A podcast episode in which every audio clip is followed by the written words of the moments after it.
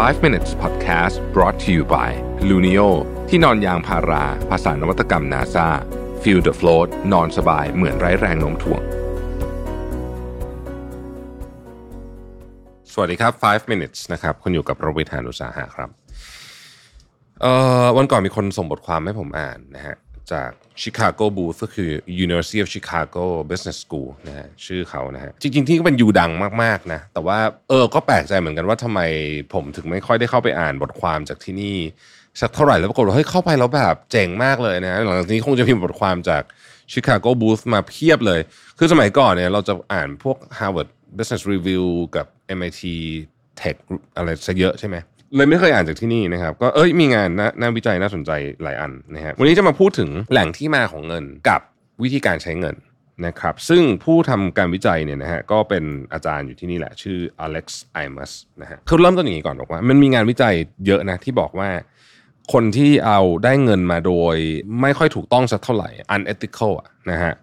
มักจะใช้เงินง่ายกว่า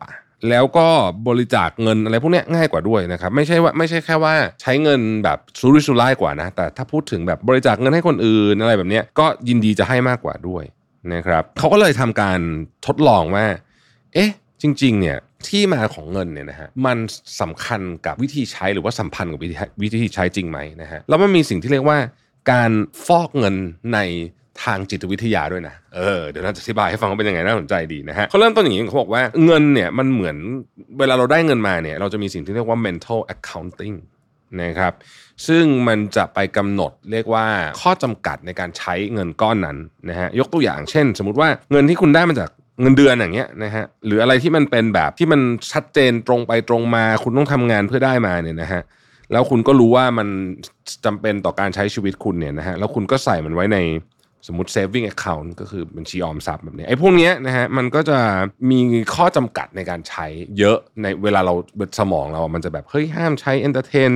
เยอะนะ เดี๋ยวจะไม่พอเดี๋ยวเงินไม่พอจ่ายค่าบ้านอะไรเราจะระวังนะฮะเทียบกับเงินที่ได้มาจากลอตเตอรี่สมมตินะได้ได้มาจากได้ลอตเตอรี่มาหรือว่าได้ได้อะไรที่มัน unexpected อยู่ดีๆ มีมรดกจากเจ้าคุณป้าที่ไม่เคยเจอกันมา 50 ปีได้มา อันอย่างนั้นอาจจะใช้ง่ายกว่า แต่อันเนี้ยเราพอจะรู้อยู่แล้ว นะครับนักวิจัยเนี่ยเขาเลยสนใจว่าเอ๊ะแต่ถ้าเกิดว่าแหล่งที่มาของเงินเนี่ยมันเป็นระหว่าง unethical กับ ethical คือ unethical ก็คือมาจากแหล่งที่ไม่ค่อยถูกต้อง หรือว่ามีไม่ถูกต้องในเชิงศีลธรรมเท่าไหร่กลับมาจากอันที่มันถูกต้องในเชิงศีลธรรมเนี่ยนะแล้วมันจะส่งผลต่อพฤติกรรมในการใช้เงินของเราหรือเปล่านะฮะเขาก็เลยทำการทดลองอันนี้ครับเขาบอกว่ากลุ่มหนึ่งเนี่ยนะฮะจะได้รับเงิน 20 ดอลลาร์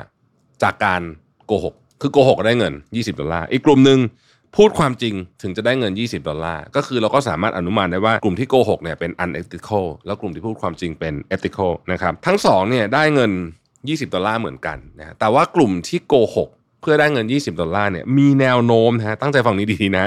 มีแนวโน้มที่จะบริจาคเงินให้กับสมาคมหรือว่ามูลนิธิที่ทำงานพวก charity ต่างๆเนี่ยมากกว่า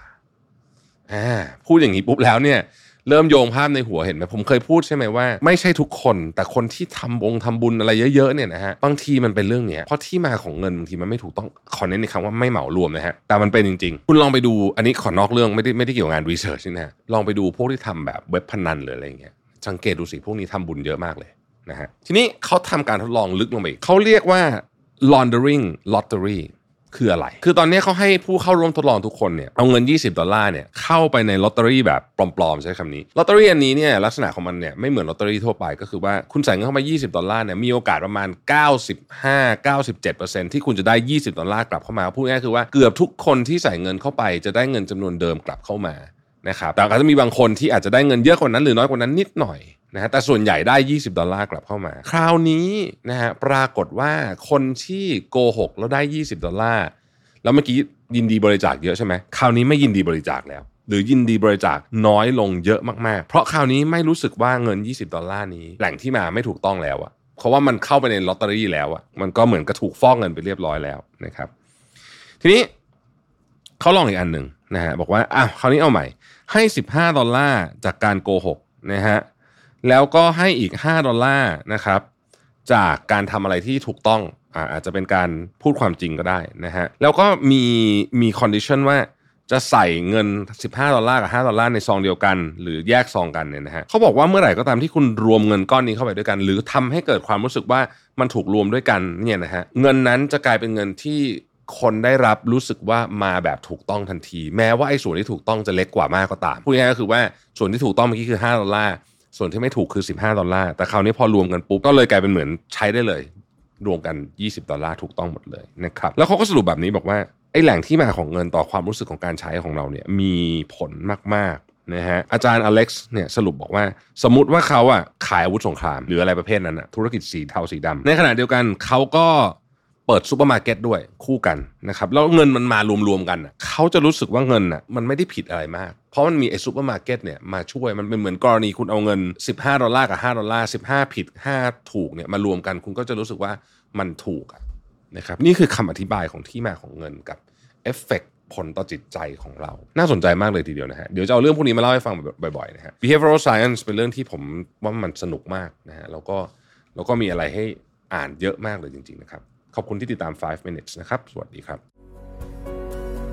5 minutes podcast presented by Lunio ที่นอนยางพารา ภาษานวัตกรรม NASA feel the float นอนสบายเหมือนไร้แรงโน้มถ่วง